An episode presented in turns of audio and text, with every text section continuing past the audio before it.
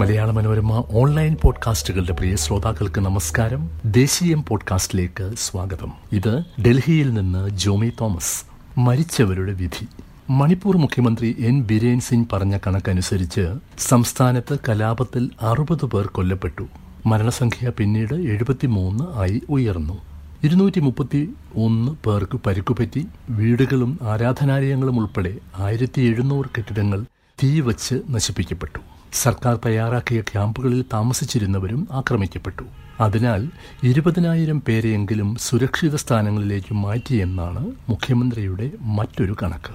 മെയ്തേയ് വിഭാഗത്തെ പട്ടികവർഗമായി കണക്കാക്കണമെന്ന ആവശ്യവും അതിനോട് നിലവിലെ പട്ടികവർഗങ്ങൾക്കുള്ള എതിർപ്പുമാണ് കലാപത്തിന്റെ പശ്ചാത്തല കാരണങ്ങളിൽ പ്രധാനം. ലഹരിച്ചെടികളുടെ കൃഷി, ഭൂമി കയ്യേറ്റം തുടങ്ങിയ കാരണങ്ങൾ പറഞ്ഞ് കുകി ഗോത്രക്കാരെയും മറ്റും വനമേഖലകളിൽ നിന്ന് ഇറക്കിവിടുന്നതും മ്യാൻമാറിൽ നിന്ന് കലാപം കാരണം രക്ഷപ്പെട്ടു വന്നവർ ഉന്നം വയ്ക്കപ്പെടുന്നതും ദേശീയ പൗര രജിസ്റ്റർ അഥവാ NRC നടപ്പാക്കിയേക്കുമെന്ന ആശങ്കയുമൊക്കെ ഉപകാരണങ്ങളാണ്. മതസ്ഥാപനങ്ങൾ നശിപ്പിക്കപ്പെട്ടെങ്കിലും സംഭവിച്ചത് മതപീഡനം എന്ന് തീർത്തു വ്യാഖ്യാനിക്കുന്നതിൽ പിഴവ് പറയുന്നവരുണ്ട്. സാഹചര്യങ്ങൾ മുതലാക്കാൻ ഭരണരാഷ്ട്രീയക്കാർ സ്വീകരിച്ച തന്ത്രങ്ങൾ മേൽപ്പറഞ്ഞ കാരണങ്ങളെ കലാപം വരെ എത്തിക്കാൻ സഹായിച്ചു. അങ്ങനെ സംഭവിച്ചത് ആരെയും അത്ഭുതപ്പെടുത്തുന്നില്ല. അതൊക്കെ അവിടെ നിൽക്കട്ടെ. പുതിയതും ആരോപണ സ്വഭാവമുള്ളതുമായ ഒരു കാരണം മാത്രം പ്രത്യേകം പരിഗണിക്കാം. മണിപ്പൂർ ഹൈക്കോടതി acting chief justice MV Muralidharan കഴിഞ്ഞ മാർച്ച് 27-ന് നൽകിയ വിധി കഴിഞ്ഞയാഴ്ചകളിലെ കലാപത്തിന് പ്രേരകമായി എന്നതാണ് ആരോപണം. മെയ്തേയ് വിഭാഗക്കാരായ 8 പേർ നൽകിയ സിവിൽ റിട്ട് ഹർജിയാണ് ജസ്റ്റിസ് മുരളീധരൻ പരിഗണിച്ചത്. സംസ്ഥാന കേന്ദ്ര സർക്കാരുകളായിരുന്നു എതിർകക്ഷികൾ. വിധിന്യായത്തിൽ പറയുന്നതനുസരിച്ച് ഹർജി അഡ്മിഷൻ ഘട്ടത്തിൽ തന്നെ അന്തിമമായി തീർപ്പാക്കി. മെയ്തേയ് വിഭാഗത്തെ പട്ടികവർഗമാക്കുന്നതിന് സംസ്ഥാന സർക്കാർ കേന്ദ്രത്തോട് ശുപാർശ ചെയ്യണമെന്ന് കോടതി നിർദ്ദേശിച്ചു.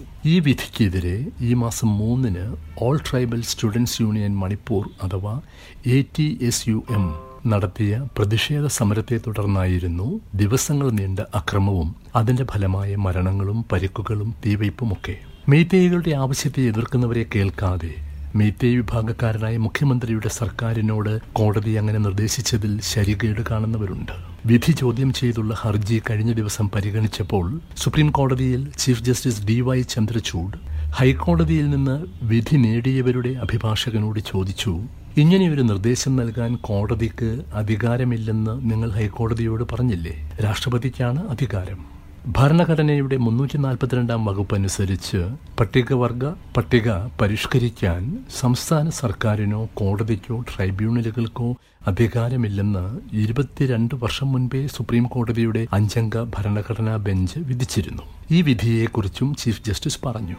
കോടതിക്ക് അധികാരമില്ലാത്ത കാര്യമാണ് എന്ന് ഓർമ്മിപ്പിച്ചിട്ടും ഇല്ലാത്ത അധികാരം പ്രയോഗിക്കുകയാണോ ഹൈക്കോടതി ചെയ്തത് എന്ന് മനസ്സിലാക്കാനായിരുന്നു ശ്രമം എന്ന് ചീഫ് ജസ്റ്റിസിന്റെ ചോദ്യത്തെ വ്യാഖ്യാനിക്കാം. ഭരണഘടനയിലെ എല്ലാ വ്യവസ്ഥകളും തന്റെ മുന്നിലുള്ള വിഷയത്തിലെ പ്രധാന സുപ്രീം കോടതി വിധികളും ജഡ്ജിക്ക് മനഃപ്പാഠമായിരിക്കണം എന്ന് ശഠിക്കാനാവില്ല.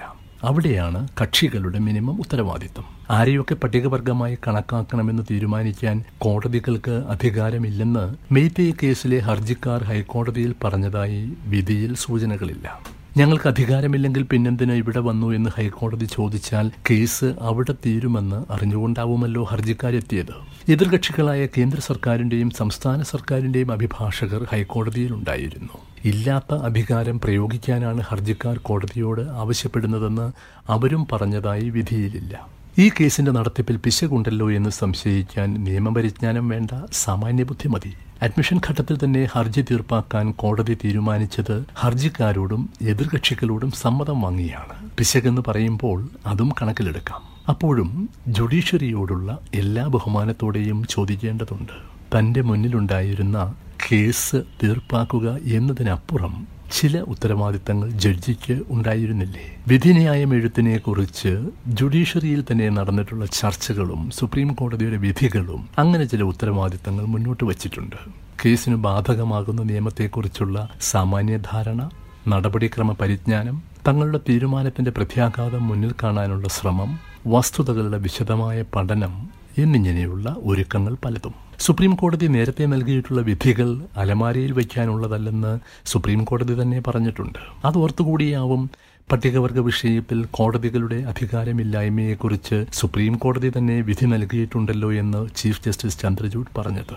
പ്രസിഡന്റിനാണ് അധികാരം എന്നല്ലാതെ അക്കാര്യം ഭരണഘടനയിൽ തന്നെ പറഞ്ഞിട്ടുണ്ടല്ലോ എന്ന് ചീഫ് ജസ്റ്റിസ് ഓർമ്മിപ്പിക്കാതിരുന്നത് പലതുകൊണ്ടും ഉചിതമായി. അവസാന വിലയിരുത്തൽ ഇതാണ്: അനേകം മരണങ്ങളുണ്ടായ കലാപത്തിന് പ്രേരകമായെന്ന് ആരോപിക്കപ്പെടുന്ന വിധിക്ക് കോടതിയെ മാത്രം കുറ്റപ്പെടുത്തിയിട്ട് കാര്യമില്ല. പട്ടികവർഗ വിഷയത്തിൽ മണിപ്പൂരിൽ നിലനിന്ന പിരിമുറുക്കം കണക്കിലെടുത്തുള്ള ജാഗ്രത സംസ്ഥാനവും കേന്ദ്രവും കോടതിയിൽ കാണിച്ചതായി വ്യക്തമായിട്ടില്ല. ഇല്ലാത്ത അധികാരത്തിന്റെ പ്രയോഗം എന്ന തെറ്റ് അപ്പീലിലൂടെ പരിഹരിക്കപ്പെടാം, പക്ഷേ മരിച്ചവരെ ഉയർപ്പിക്കാൻ കോടതി വിധികൾക്ക് സാധിക്കില്ല. നമസ്കാരം.